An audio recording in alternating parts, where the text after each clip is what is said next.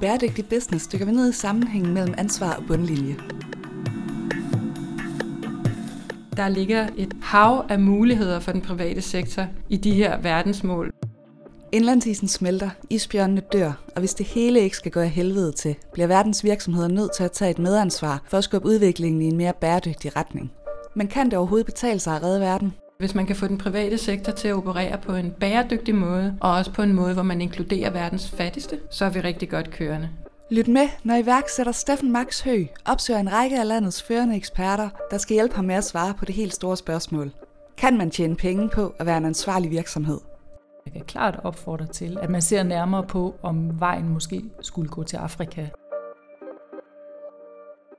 Hej og velkommen til. Mit navn er Steffen Max og det her er Bæredygtig Business, podcasten, hvor vi undersøger, om virksomheder kan tjene penge på at tage et socialt og miljømæssigt ansvar.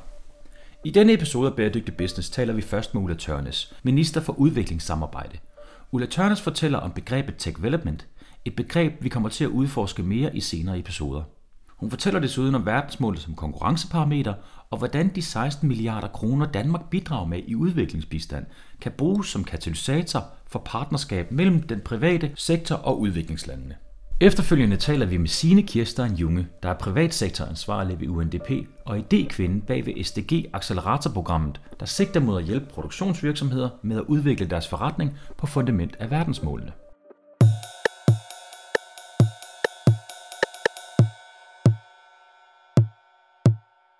Goddag Ulla Tørnes. Tusind tak fordi at øh, vi må få lov at tale lidt med dig her i dag på konferencen øh, People, Planet Profit her i Musikkens Hus i Aalborg. Jeg har lige hørt dit oplæg, det var rigtig inspirerende, og du fortalte om et begreb, som du kalder tech development. Vil du ikke prøve at uddybe det? Jo, det er et nyt begreb, som vi har introduceret i øh, min butik i Udenrigsministeriet, og øh, det hænger selvfølgelig sammen med øh, den stigende betydning, som teknologi har øh, og, og, og de øh, voksende muligheder, som teknologi også giver os. Og øh, med verdensmålene er der jo lagt op til, at vi skal lave partnerskaber for at kunne nå målene. Og kombinationen imellem udvikling, udviklingsbistand, udviklingssamarbejde, altså det, som jeg står for, og så øh, det, som innovation, ny teknologi kan, er uanet. Og, og, og, og det er jo, tror jeg, kun fantasien, der sætter grænsen for, hvor, hvor, hvor langt vi egentlig kan nå, hvis vi øh, tænker smart og hvis vi tænker nyt. Øh, vi kan springe nogle øh, trin over, er jeg helt sikker på, øh, hvis vi formår at kombinere teknologi med det, som man kan i udviklingssamarbejde. Teknologien bliver jo tit udråbt til at være den helt store øh, prins på den hvide hest i forhold til klimaforandringerne og at det ligesom er her, vi skal kigge ind i, hvis det er, at vi gerne vil imødekomme de her klimaforandringer, som er på vej. Er der nogle virksomheder, som øh, har gjort en forretning ud af at bruge teknologi positivt? Jamen det er der da uden tvivl. Altså, øh, det er klart, at man, øh, at man jo også kigger på nye markeder, og jeg håber også, at øh, endnu flere danske virksomheder vil være opmærksom på, at der er faktisk øh, stigende og voksende markeder, også i nogle af verdens fattigste lande, hvor der er en øh, voksende middelklasse, som selvfølgelig også efterspørger nogle af de produkter, som, som også danske virksomheder kan producere. Så, så jo, der er der helt sikkert masser af eksempler, hvor man har brugt ny teknologi inden for hele ja, telekommunikation er, er nok i hvert fald der, hvor jeg selv øh, oftest er stødt på det. Altså øh, i, i en række afrikanske lande, der er man jo sprunget kreditkortet over og gået direkte til mobile pay, som vi kalder det i vores del af verden, øh, og, og opfandt mobile pay længe før mobile pay kom til Danmark. så, så, så på den måde er der eksempler, hvor man, hvor man har sprunget, hvad kan man sige, nogle, nogle elementer, som vi har været igennem over. Ja, det er jo super spændende. Nu nævner du også selv verdensmålene her. Det er jo også det, konferencen her i Aalborg handler om i dag. Hvordan ligger vi i Danmark i forhold til verdensmålene, hvis man sådan skal kigge globalt set? Altså ikke nogen tvivl om, at vi er jo øh, en af duksene i klassen. Hvis man ser på de 17 verdensmål, og man ser på det danske samfund, så, så er vi jo øh, meget langt på alle øh, mål, vil, vil jeg mene. Og vi laver i øvrigt en, en afrapportering øh, hvert år fra regeringens side om, hvor langt vi er i forhold til målene. Men det som, øh, og det der jo har, i hvert fald som jeg ser det, også været formålet med at lave verdensmålene, det er jo, hvad vi som et rigt land kan bidrage til øh, ude globalt, for at øh, andre lande øh, også får mulighed for at nå målene, når vi når frem til 2030. Og det er jo der udviklingsbistanden, altså det, som jeg har ansvaret for, kommer ind i billedet. Hvordan kan vi bruge vores udviklingsbistand som katalysator øh, ved at lave partnerskaber med, med måske den private sektor, øh, og så øh, nå endnu længere ud, end det, vi blot, end det vi bare ville kunne gøre, hvis vi alene havde udviklingsbistanden. Altså i stedet for alene at have fokus på, hvad kan jeg som repræsentant for den danske regering, det vil sige for Danmark, gøre øh, for et fattigt land. Det handler også om, hvad kan, vi, hvad kan vi gøre i fællesskab? Hvordan kan vi få den private sektor øh, inddraget, sådan så vi også får den private sektors teknologi og know-how bragt i spil, så vi også får endnu mere øh, kapital til at kunne investere, fordi det er jo typisk det, som den private sektor også kan. Så, så det handler ikke alene om, hvad, hvad vi kan skabe af udvikling for de 16 milliarder kroner, vi har besluttet at bruge i udviklingsbistand, men mere, hvordan kan vi bruge de 16 milliarder kroner på en smart måde, så vi i virkeligheden får skabt mere udvikling, end det øh, 16 milliarder ville kunne gøre. Det lyder da rigtig fornuftigt. Hvordan vil du anbefale, at de danske virksomheder, som måske har nogle løsninger, man kunne få gavn af i tredje verdens lande, at de bliver opmærksom på, hvordan de kommer i kontakt med de her lande og deres behov i forhold til eksport?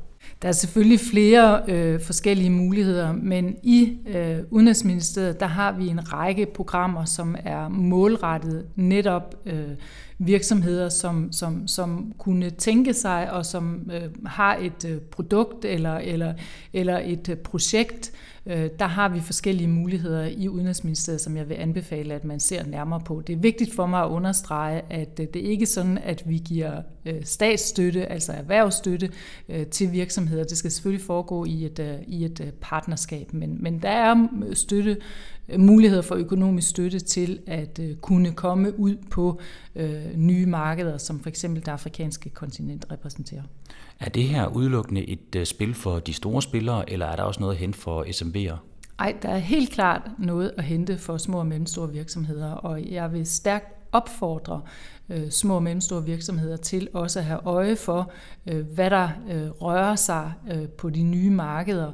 Øh, og, og, og jeg ser det selv som, som nogle rigtig gode muligheder. Øh, men det er klart, man skal selvfølgelig lige finde vejen igennem, og det vil også afhænge af, hvad det er for produkter, man, øh, man, man repræsenterer. Men jeg kan klart opfordre til, at, øh, at man ser nærmere på, øh, om vejen måske skulle gå til Afrika også, og ikke kun til Sverige og Tyskland.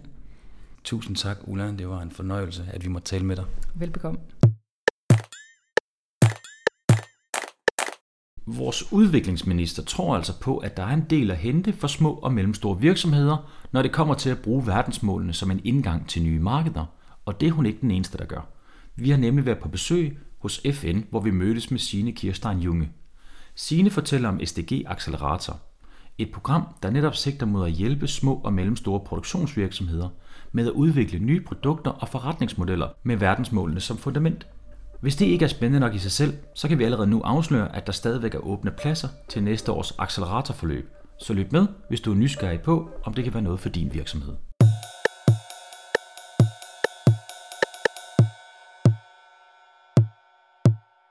Hej Stine Kirstein Junge. Goddag og øh, tak fordi vi må få lov at komme her til UNDP, øh, til øh, FN's øh, hovedkvarter her i København. Vil du ikke lige præsentere dig selv? Jo, jeg hedder så som sagt Stine, og jeg arbejder for FN's udviklingsprogram UNDP, og jeg arbejder med det, der hedder nye udviklingsaktører. Og så er jeg idékvinden bag det her SDG-acceleratorprogram, det er nemlig derfor, du sidder i stolen i dag, for det glæder vi os til at høre meget mere om. Kan du ikke lige starte med at rise op for os, hvad er UNDP? Jo. UNDP er en organisation, som arbejder med at fremme bæredygtig menneskelig udvikling. Og vi er den, kan man sige, førende FN-organisation, eller FN-udviklingsorganisation, med tilstedeværelse i 177 lande i verden.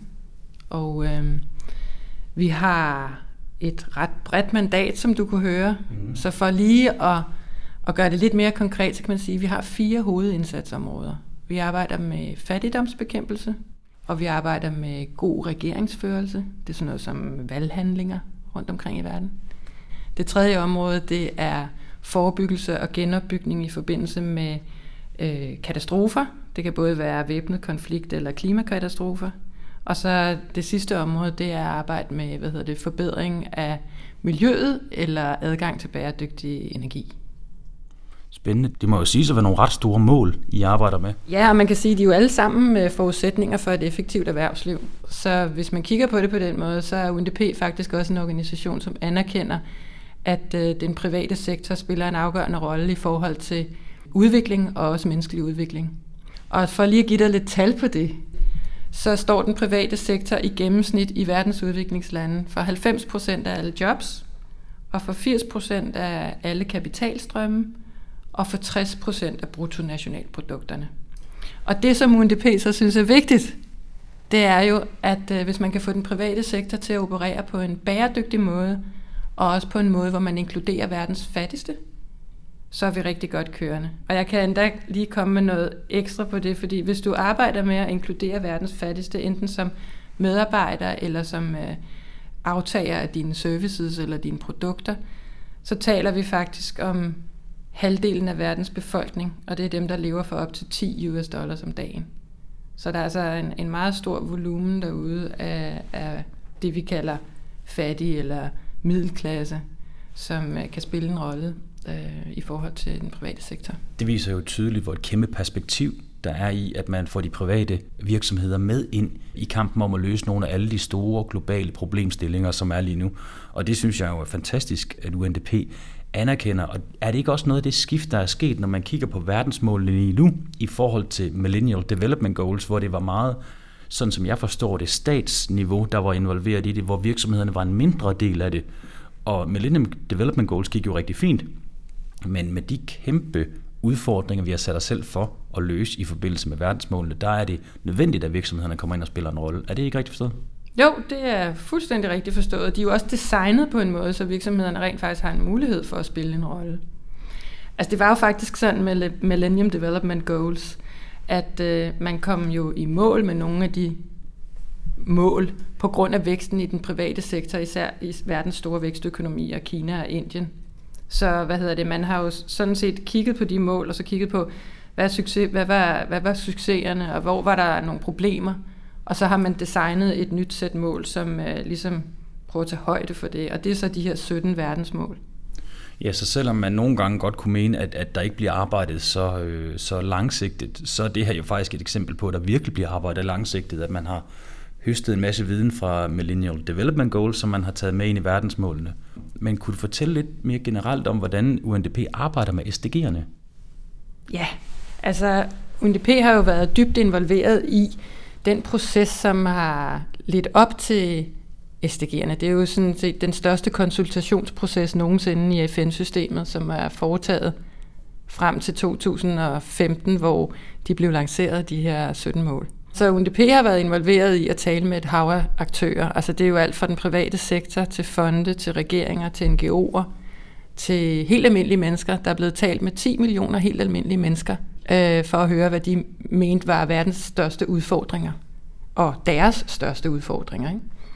Og så er der jo kommet de her mål ud af det. Men hvis du spørger til UNDP's rolle, jamen, så er vi så også en form for custodian for verdensmålene kært barn har mange navne, så vi har talt om Sustainable Development Goals her, og verdensmålene, SDG'erne, så Global Goals siger man også. Der er mange. Nå, men lige tilbage til, til hvad hedder det, hvad UNDP laver med verdensmålene. Jamen, øh, vi arbejder faktisk med regeringer rundt omkring i verden i forhold til at designe øh, SDG-handlingsplaner, og så også at implementere SDG-handlingsplaner. Og nu har jeg jo nævnt, at øh, den private sektor er en meget vigtig aktør, så vi har også valgt øh, i UNDP at kigge på verdensmålene på den måde, at man kan sige, der ligger et øh, hav af muligheder for den private sektor i de her verdensmål, hvis de rent faktisk går ind og leverer nogle af de løsninger, som skal til for at nå målene. Christian Jensen har for eksempel formuleret det meget præcist. Han kalder det et fantastisk eksportkatalog for danske virksomheder, men det er jo egentlig for alle verdens virksomheder. Og det siger han, fordi at de er jo en formulering af verdens største udfordringer, og dermed også de mest uddækkede behov. der findes. Og der er virksomheder jo kendt for at være nogle af dem, der kan noget med innovation og teknologi, og levere løsninger ind i sådan en kontekst, som ikke kun øh, kan have et forretningsmæssigt potentiale, men også et øh, socialt eller et miljømæssigt potentiale. Ja, kan man ikke nærmest sige, at det går hånd i hånd, hvis man øh, formår at løse som virksomhed nogle af de sociale, miljømæssige udfordringer, vi har, så er der også et stort økonomisk potentiale. Jo, det er jo et, faktisk øh, et godt spørgsmål, fordi hvad kommer først? Hønnen eller ægget? Og der er jo faktisk sket et paradigmeskift her inden for de sidste 5-10 år, fordi øh, i dag kan man godt sige, at man gerne må tjene penge på at lave en øh, miljømæssig eller en social impact. Ja, det har Men for, ja, for 5-10 år siden, der var det faktisk lidt tabu, eller sådan gik man ikke ud og sagde. Man gik ud og sagde, at man måtte tjene penge på, på at, at redde de fattige. Så det kunne man ikke sige. Men i dag der er det faktisk øh, mere og mere accepteret, at du kan, gå, du kan som virksomhed gå ind i den her dagsorden, og selvfølgelig tjene de penge, du skal for at eksistere som virksomhed, fordi det skal jo til. Du har nogle medarbejdere, der skal have løn og andre udgifter. Og der er sikkert også måske nogle aktionærer, som skal have et udbytte osv. Men øh, hvis du kan levere en øh, social impact eller en miljømæssig impact øh, samtidig, så er det jo, hvad hedder det, top notch. Nej, men, men øh, altså, det, der er sket et skift der. Og det synes jeg jo er rigtig interessant, fordi at det der skift, der er sket med, at virksomheder egentlig godt må tjene penge på at gøre noget godt. Men, øh, men hvordan kan det være, tror du, at der er sket den der ændring? Det kunne være, at øh, verdensmålene rent faktisk øh, har bidraget lidt til, at, at øh, det er blevet talesat mere og mere, at den private sektor kommer til at være en afgørende aktør i forhold til at nå i mål med de her 2030-mål. Og der kan jeg også lige give jer lidt tal på det, fordi der er faktisk nogen, der har sat sig ned og regnet på det. Og man siger, at der skal mellem 5 og 7 billioner US dollars til i investeringer om året i SDG-relevante sektorer, hvis du skal i mål. Og det er, det er 12 nuller, jeg var lige tilføje. penge. Altså, jeg, for, jeg begriber slet ikke, hvor mange penge det her er. Men øh, det kommer jo ikke fra udviklingsbistand eller, eller hvad hedder det, charity. Det kommer jo fra øh, altså nogle seriøse investorer fra pensionskasser og andre aktører, som måske ikke har været til stede på udviklingsdagsordenen, så tydeligt i hvert fald, og i volumen. Men det, det er der åbnet op for nu. Så, så siger man jo så også, at der er nogle markedsmuligheder. Og det er der også nogen, der har regnet på. Og der findes en uh, rigtig interessant rapport, jeg godt kan anbefale at læse, som hedder Better Business, Better World, som øh, siger, at verdensmålene, de åbner op for markeder til en værdi af 12 billioner US dollars inden for fire økonomiske systemer. Og de systemer, det er landbrug og fødevare, det er sundhed, det er byer, og det er energi og materialer. Så det er bare med at komme i gang. Ja, så lad os slå det fast med det samme, at de kæmpe store udfordringer, der ligger derude, som vi skal løse, for at vi alle sammen får en bedre planet, der er også et kæmpe forretningsmæssigt potentiale. Og det er jo, som jeg har forstået, også noget af det SDG Accelerator-programmet handler om. Ja, fordi vi har jo så tænkt, okay, hvad er det så, der skal til for at få del i det her marked? Eller hvad er det, der skal til for, at vi får skabt en bevægelse af virksomheder, som rent faktisk griber den her dagsorden og leverer de løsninger, der er behov for, så vi kan nå i mål med de her 2030-mål, eller den her agenda. Og der, hvad hedder det, øh, der er der jo store virksomheder, som allerede er i gang. Øh, I Danmark og i Norden og globalt set. Der er Yara, som er sådan en øh, fertilizer virksomhed i Norge. Der er øh, Unilever, øh, med Paul Polman, som går foran. Der er Grundfos med Mads Nipper, som virkelig prøver at skubbe den her dagsorden. Det må man sige. Der er Novozymes og Novo Nordisk, nogle af de store virksomheder. Øh, de har også ressourcerne til at tænke langt og til at investere noget i rent faktisk og, og prøve at levere løsninger inden for den her dagsorden. Men der er jo et meget stort, kan man sige, vækstlag øh, blandt små og mellemstore virksomheder. Det er faktisk op til 90 procent af de danske virksomheder, alt efter hvordan man øh, opgør det, som er små og mellemstore virksomheder. Hvordan får man dem med? De har jo ikke måske in-house en stor innovation unit, eller, eller hvad hedder det, business, new business developers siddende, som kan arbejde med verdensmålene og udvikle ny forretning. Hvad gør så, SMV'erne så? Jamen, så har, har vi tænkt, at øh, lad os give dem en hjælpende hånd, og med støtte fra Industriens Fond har vi faktisk fået midler til at teste et program, som hedder SDG Accelerator. Og SDG Accelerator handler om at engagere små og mellemstore virksomheder i verdensmålene ved at hjælpe dem med at skabe ny forretning med verdensmålene som bagtæppe, og også med at engagere deres medarbejdere i dagsordenen, fordi vi tror på, at øh, virksomhedslederen skal gribe den her dagsorden, ellers kommer der ikke til at ske noget. Men medarbejderne skal faktisk også være med, fordi øh, ellers kan du ikke give, give den den fulde bundskrue, du skal give for rent faktisk at levere løsninger til den her dagsorden, for det er svært. Det kan vi jo se nu med det her arbejde, vi laver i SDG-acceleratoren. Så det er det, den handler om. Så det er altså ikke et add-on, det her med at arbejde med SDG'erne i en virksomhed. Det, er et, det skal integreres i virksomheden, både på det øverste niveau, men også i hele virksomheden blandt medarbejderne. Er det en forudsætning for, at det lykkes? Altså, nu har vi jo hørt fra de store virksomheder og fra nogle øh, små og mellemstore virksomheder i, i udviklingen af vores koncept for acceleratoren og fået feedback fra dem. Og mange af dem, de siger jo, at øh, hvis du ikke har ledelsen med, er det lige meget. Hvis du sidder i et bæredygtighedskontor, og du ikke har din CEO med, så får du ikke nogen midler til at implementere de hvad hedder det, innovative løsninger, du måtte sidde med. Men øh, CEOs, altså tænk på Mads Øvlesen, som har i talsat det 100 gange, at hvis ikke du har din virksomhed med, så kommer du aldrig til at være bæredygtig i din, øh, i din hvad hedder det, profil eller natur. Og så er det også lige meget. Så jeg kan ikke sige, at det er en forudsætning, og du vil mislykkes, hvis du ikke har medarbejderne med, fordi jeg vil sige, det, det er også lidt af et stunt rent faktisk at gå ind som virksomhedsleder og skabe den øh, medarbejderkultur, der så også skal til for at, at løfte dagsordenen. Men vi synes jo så også, at det er meget interessant, at medarbejderne er jo også borgere i et samfund.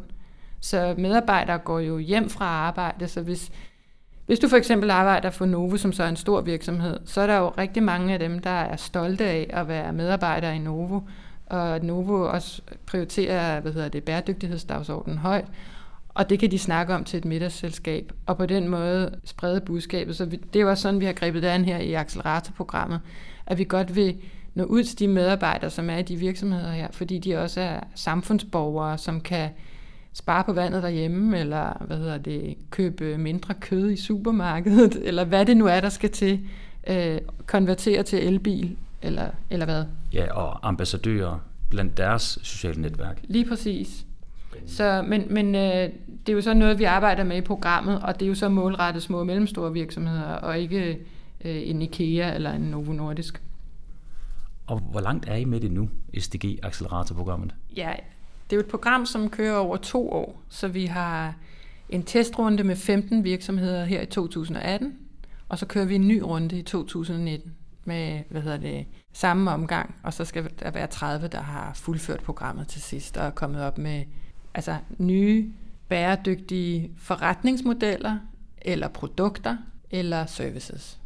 Og øh, vi har arbejdet et halvt år nu med 15 virksomheder, Altså innovationsforløbene er jo faktisk klassiske innovationsforløb, så det er der jo sådan set ikke så meget i. Vi arbejder med human-centered design tilgangen, og, og jeg vil sige, at alt det her, det, er jo, det har man jo arbejdet med de sidste 10 år. Så der er ikke noget nyt i det. Men det vi så alligevel har givet det her program, det er, at vi har givet den et twist af noget, hvad hedder det, UNDP og FN-system og verdensmåls content ved at inddrage øh, eksperter, som ved noget om verdensmålene, måske lidt mere tematisk, noget om uddannelse, noget om forurening i havene, noget om øh, lånemuligheder for fattige mennesker ude i verden. Og så har vi bragt dem til Danmark til nogle sessions med de her virksomheder, og så har virksomhederne kunne præsentere deres øh, solutions, eller deres løsninger, til de her mennesker, som har et meget stort globalt udsyn, og så har de kunne validere de her idéer. Så det er en, kan man sige, add-on, som vi giver, når vi kombinerer verdensmålene og UNDP med et konsulenthus som Deloitte, som står for og hvad hedder det, mere at drive processerne omkring forretningsudvikling. At vi kombinerer simpelthen de to elementer, øh, og forhåbentlig kommer der nogle stærke øh, SDG solutions ud af det i den anden, ja, den anden ende. Men vi har også en anden komponent, som er lidt speciel, og det er, at vi vi er meget opmærksom på, at, at øh, mange af de her løsninger jo også har brug for kapital i forhold til at leve videre. Øh, når, når du engang skal, skal videre fra det her program med din løsning, jamen så skal, du, så skal du skaffe nogle midler, hvis du ikke har dem in-house, i forhold til at få dem ud at arbejde med din prototype. Øhm, eller du skal lave en markedsanalyse, eller hvad det nu er. Og der bringer vi også investorer ind, som er sådan ligesom håndplukket ude i miljøet, som kunne matche de behov, virksomhederne har i programmet. Sådan så virksomhederne på et tidligt stadie i deres øh, udvikling af løsning bliver klar over, øh, hvad det egentlig er, der skal til for at få de midler, hvad de skal lægge særlig vægt på, eller, eller blive skarpere på, Øh, og nogle af de hvad hedder det, institutioner, som rent faktisk er interesseret i at investere, det kunne for eksempel være IFU. De kan også hvad hedder det, få kan man sige, et bedre udsyn i forhold til, hvad er det for nogle løsninger, der er herude, og hvad er det, vi skal opfordre dem til at gøre, hvis vi på et tidspunkt skal kunne lægge øh, en investering hos dem. Er det Så det er for begge parter, at der egentlig er noget i det at bringe investorer og, og projekter tættere sammen. Så kan man sige, at det er et målrettet coaching, SDG-coaching forløb, virksomhederne får, hvor de I trækker simpelthen alle ressourcerne ind, som virksomhederne måske har brug for, og, øh, og dermed kommer de tættere på at, at få fjernet alle de der bump i vejen, der kan være i sådan en udviklingsproces. Ja, og så alligevel er der jo mange bump på vejen, fordi det er jo ligesom det, det men, men det er rigtigt, det, og det er jo på den måde, det bliver også, så bliver det til en acceleration. Mm.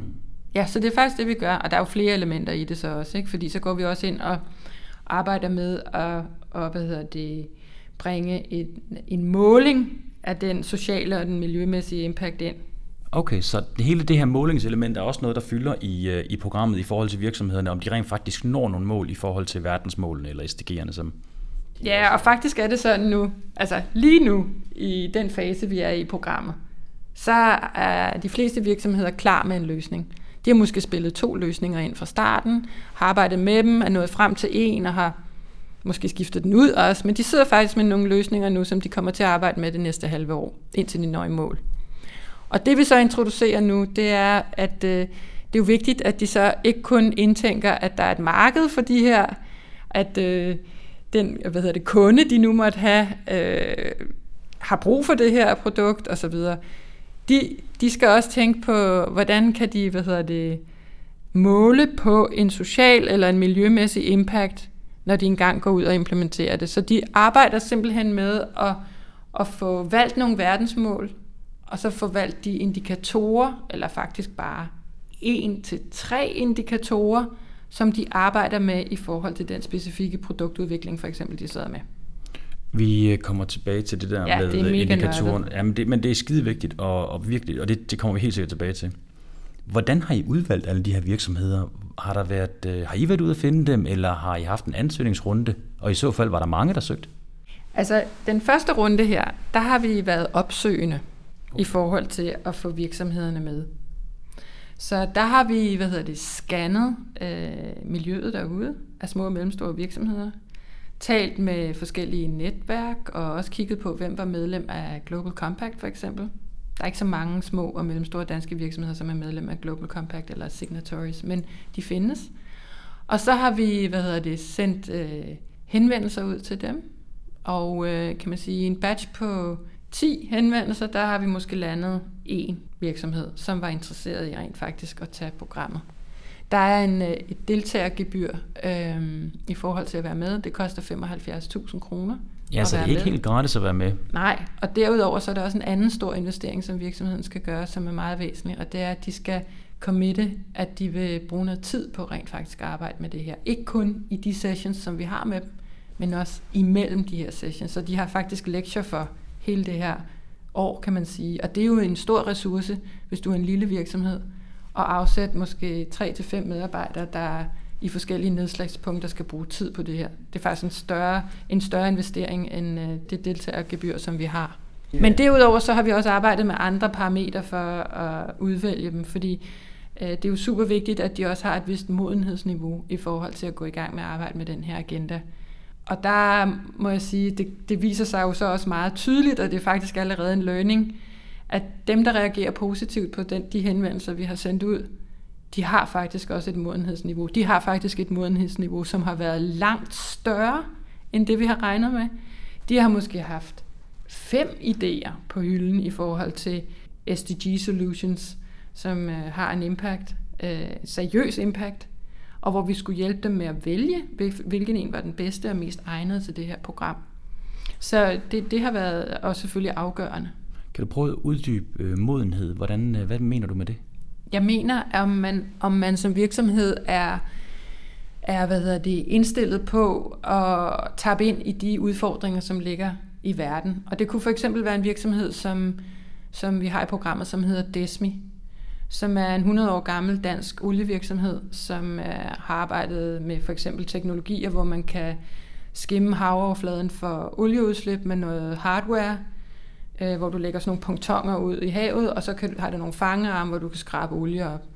Det har de så konverteret til øh, noget hardware, der kan ligge i floder og fange plastik op.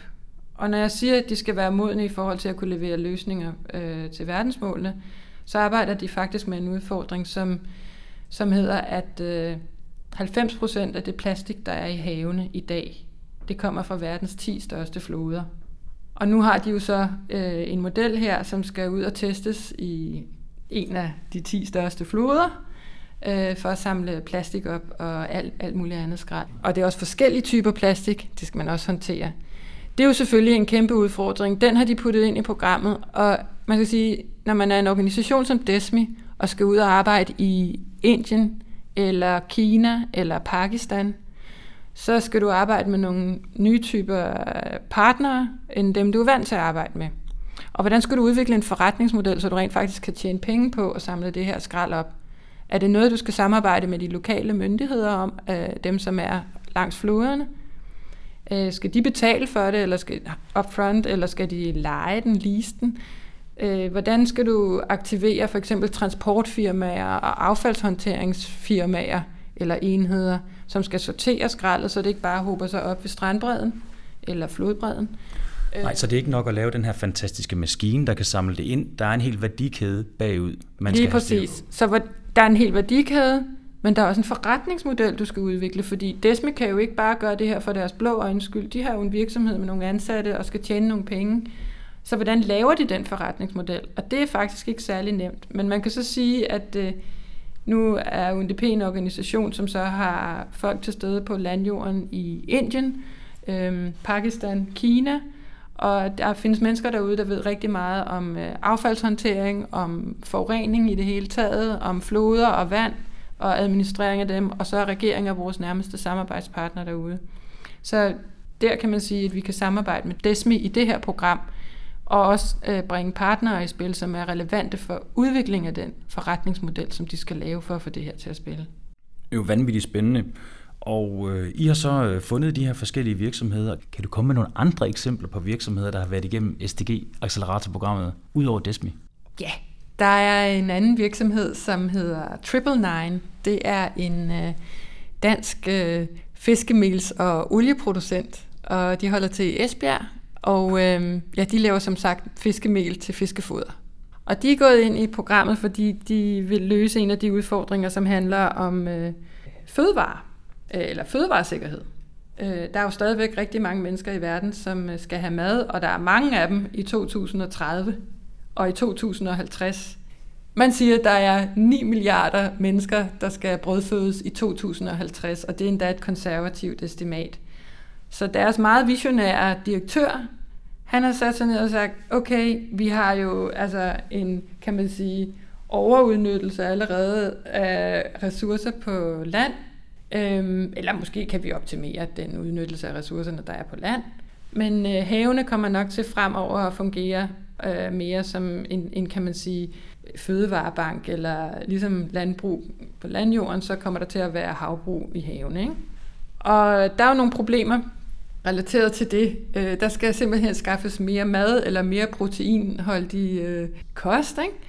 Og han har valgt at slå ned på så at sige, at øh, i dag der fodrer man faktisk, eller laver man fiskemel ud af fiskerester, men der må være andre ting, man kan lave fiskemel af, som måske ikke udnyttes dags dato, men som findes derude. Så han har kigget på, hvad hedder det, muslinger. Og det er sådan, at når man har dambrug, så bruger man faktisk muslinger til at rense vandet for kvælstof, som flyder ud fra, fra hvad hedder det, landbrugsgødning og sådan noget. Ikke? Øhm, og det er jo et problem. Der er også kvælstof, som kommer ud som øh, afføring fra fiskene i, i dambrugene. Når du har de her muslinger hængende på de her kæder nede i dambrugene, så skal du jo sørge for, at nogle af dem vokser så store, og lige nu piller man bare de små af, sådan så dem, der sidder med 2 cm mellemrum, kan vokse og blive ordentligt store. Og dem øh, høster de så, i stedet for bare at smide dem ud, som man har gjort tidligere, så bruger de nu de her til at, at vil udvikle en proces for, hvordan man kan omdanne dem til hvad hedder det, mel, der kan bruges til fiskefoder. Og der er jo ret mange ting, du skal tage i betragtning, når du går ind og, og indfører en ny ingrediens i din fiskemelsproduktion. Der skal du finde ud af, om øh, kan de her muslinger overhovedet blive lavet om til mel, eller vil de være sådan nogle små stykker, der ligger i din, øh, i din mel, ikke? altså små splindrende stykker. Det er ikke sikkert, det sælger nej, sig lige godt. præcis. Og har de højt nok proteinindhold, for eksempel? Ikke? Der skal laves nogle undersøgelser på det. Så det er et andet eksempel på en virksomhed, som jeg vil sige havde det rette modenhedsniveau. Måske havde de aldrig kigget på verdensmålene, men de havde i hvert fald kigget på verdens største udfordringer og taget de lange briller på og, og tænkt over, hvad er det, vi skal gøre som virksomhed for at sørge for, at der kommer mere øh, en bedre udnyttelse af ressourcerne i verden. Og der er ingen tvivl om, at vi begynder at se flere og flere business cases, der bygger på udnyttelse af ressourcer, og det her det er jo et virkelig godt eksempel på det. Hvordan er det så, I har I, I fællesskab har udviklet, eller virksomheden har udviklet de her løsninger, så har I stillet nogle forskellige øh, faciliteter til rådighed, nogle kloge mennesker, og, og hvad er der så sket sådan mere konkret i den her innovationsproces? Altså, en af de ting, som vi kan se virker, fordi vi kan faktisk allerede nu sige, at det virker, det er, at øh, vi, vi sætter simpelthen nogle rammer op for virksomhederne i forhold til at drive innovationen fremad. Og altså, det lyder måske meget banalt, men det handler om at sige, at der er de her værktøjer, I skal arbejde med de her spørgsmål, I skal lave de her lektier til den og den deadline, og så kommer vi ind og, og hvad hedder det, kigger på det, værende eksperter den ene eller den anden eller den tredje slags, og så skyder vi ned eller siger, at det funker, og så kører I videre. Så altså, det lyder måske banalt, men øh, det med at sætte det i ramme, fordi jeg tror faktisk rigtig mange af dem, de har, eller det, det kan jeg se, de har jo idéerne, men de har brug for rammen, og de har brug for den der ekstra ressource, det er, og hvad hedder det, øh, og, og facilitere processer og skubbe det fremad, fordi det er ikke måske noget, de selv lige får drevet, fordi der er så meget i hverdagen, og der er altid en god undskyldning for ikke lige at få, få sat sig ned og tænke over det her ekstra. Okay, så det er det, vi leverer, ja. Det er sådan set en, en struktur for at få drevet innovationerne fremad. Men innovationerne, dem har de sådan set selv. Vi troede faktisk, vi skulle ind og hjælpe dem. Det er en learning i programmet, at det, det er der slet ikke behov for. Der er en rigdom af idéer derude. Det er jo fantastisk, og, øh, og ikke mindst, det er jo selvfølgelig også virksomhederne selv, der kender deres evner og deres produkter bedst, øh, og givetvis også de markeder, de kan komme ud på, men det er jo rigtig spændende med, med det samarbejde. Hvordan ser I, eller hvordan undersøger I egentlig, om virksomhederne de kommer i nærheden af at realisere nogle af verdensmålene, eller en lille del af det? Det er jo et meget øh, centralt spørgsmål og en vigtig del for vores program. Fordi hvis du ikke kan måle på den sociale og den miljømæssige impact, så kan man næsten sige det lige meget.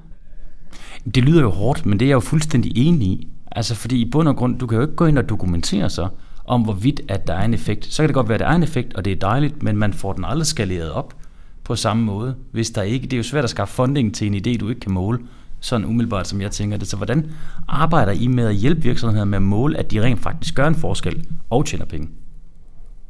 Jo, altså vi, det, vi har kigget på de her verdensmål, og så har vi faktisk lavet en model til små og mellemstore virksomheder, som er meget let tilgængelig i forhold til, hvor langhåret det her egentlig er.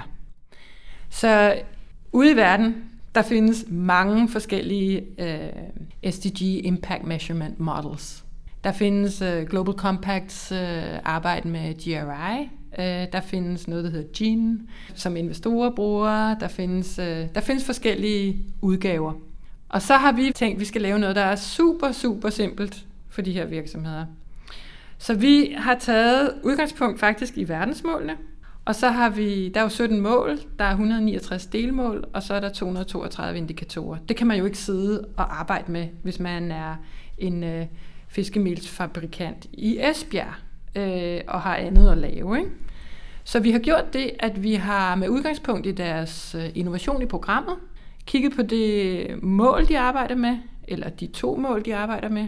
Og så har vi gennemtykket delmålene og indikatorerne, og lavet øh, en two-pager, som rent faktisk outliner de her indikatorer, de vil kunne tage ind og arbejde med. Så er det så op til dem at vælge en primær indikator, en sekundær indikator og en tertiær indikator.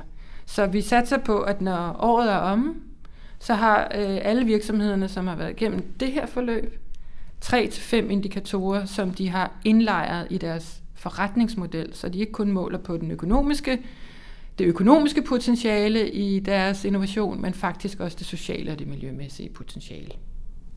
Super spændende.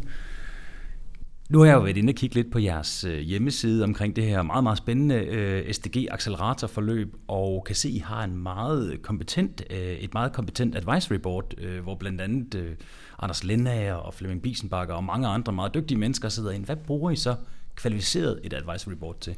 Ja, vi har jo et fantastisk advisory board, som vi er utrolig glade for. især fordi de er meget, meget aktive og vi bruger selvfølgelig advisory board til at få noget retning. Og hvis jeg skal give et eksempel, så et af de første bestyrelsesmøder, vi havde, jeg tror faktisk, det var det første, så pegede de øh, enstemmigt på, hvor vigtigt det var, at vi kunne vise den øh, impact, det her program skaber. Ikke kun den økonomiske, men også den sociale og den miljømæssige, fordi ellers ville det bare være SDG-washing. Så sindssygt ambitiøse øh, er de alle sammen, også på programmets vegne. Så det er jo selvfølgelig ekstremt motiverende, men øh, det giver faktisk også retning. Et andet eksempel på, hvad Advisory Board spiller ind med, det er, at lige nu er vi ved at lave øh, et open call til virksomheder i forhold til at ansøge om at komme ind i programmet. Og der har vi defineret nogle kriterier, altså optagelseskriterier kan man faktisk godt kalde det. Og der øh, er der også store meninger i Advisory Board omkring, hvordan skal de se ud, sådan nogle optagelseskriterier. Så vi kører dem simpelthen forbi, og så giver de input til, hvordan de synes, de skal være, eller hvad vi måske kunne have glemt. Og operationelt øh, går de også ind og kigger på den øh, case for change, som vi har beskrevet for programmet, fordi det er også øh, nødvendigt, og på en måde også noget, der lidt udvikler sig undervejs, fordi det, her, det skal jo ikke være nogen hemmelighed, at det her det er en test. Vi har fået penge fra Industriens Fond til at teste, om vi kan lave en model, som bliver delt efterfølgende med omverdenen. Så der er ting, vi udvikler undervejs, og så kører vi faktisk sådan en case for change, der lige er blevet rettet lidt op på forbi Advisory Board, som så går ind og giver input til den, eller sådan kan udefra sige, jamen det der, det ser måske lidt, der mangler lidt for meget fokus på verdensmålene, eller hvad det kunne være. Er det her så første og eneste gang SDG-acceleratorprogrammet det skal køre, eller ser det ud som om i fremtiden, at der er en ekstra omgang, hvor nye virksomheder kan søge ind og være med? Altså, der er jo en omgang i 2019, ikke? Og der kommer til at blive optaget 19 virksomheder. Har I fundet dem? Der lægger vi faktisk et open call ud her øh, inden for de næste uger. Og vi opfordrer alle derude til at søge. Øh, håber rigtig meget, I gør. Øh, og det er som sagt for små og mellemstore øh, industrivirksomheder. Som har 75.000 og tid på lommen, skulle jeg til at sige, til at investere i og udvikle deres forretning. Ja, så som virksomhed, så har man faktisk også mulighed for at komme ind som frontrunner på det her felt, som kombinerer forretningsudvikling og bæredygtighed. Fordi øh, programmet er også designet sådan, at vi kommunikerer øh, alle løsninger og også learnings, altså det, der kan være svært, ud, og vi lægger modellen ud, så andre kan tage den. Men dem, der tager programmet nu, det er også dem, vi vil vise frem, når vi er ude og holde præsentationer, når medierne henvender sig, og det gør de i stor stil. Øhm, jamen, så, så er det ligesom dem, der bliver båret frem. Så de skal jo også have lyst til at være øh, lighthouses. Og nu er jeg jo ikke kun bæredygtighedsnørd, jeg er jo også købmand. Og når du fortæller de her ting, så kan man jo godt høre, at der også er en god mulighed for profilering. Så det lyder da helt sikkert som en spændende mulighed, hvis det ikke var fordi, at vi allerede var godt ophængt med det, jeg laver, så kunne det sagtens have været noget, vi vil kigge ind i. Tusind tak, fordi vi må komme og snakke med dig, Stine. Det har været en fornøjelse. Tak. SDG-acceleratorforløbet er altså ikke en lukket klub, og UNDP er netop nu i gang med at finde virksomheder til næste runde. Så har din virksomhed lidt penge og ikke mindst tid til overs, så er det nu, der er mulighed for at ansøge om at blive en del af næste års forløb og i fællesskab med et uhyre kompetent team få chancen for at udvikle produkter og forretningsmodeller til fremtidens marked. Tak fordi du lyttede til Bæredygtig Business. Husk, du kan finde os på 3rkontor.dk eller der, hvor du henter din podcast. Mit navn er Steffen Max Hø, og jeg håber, vi lyttes ved.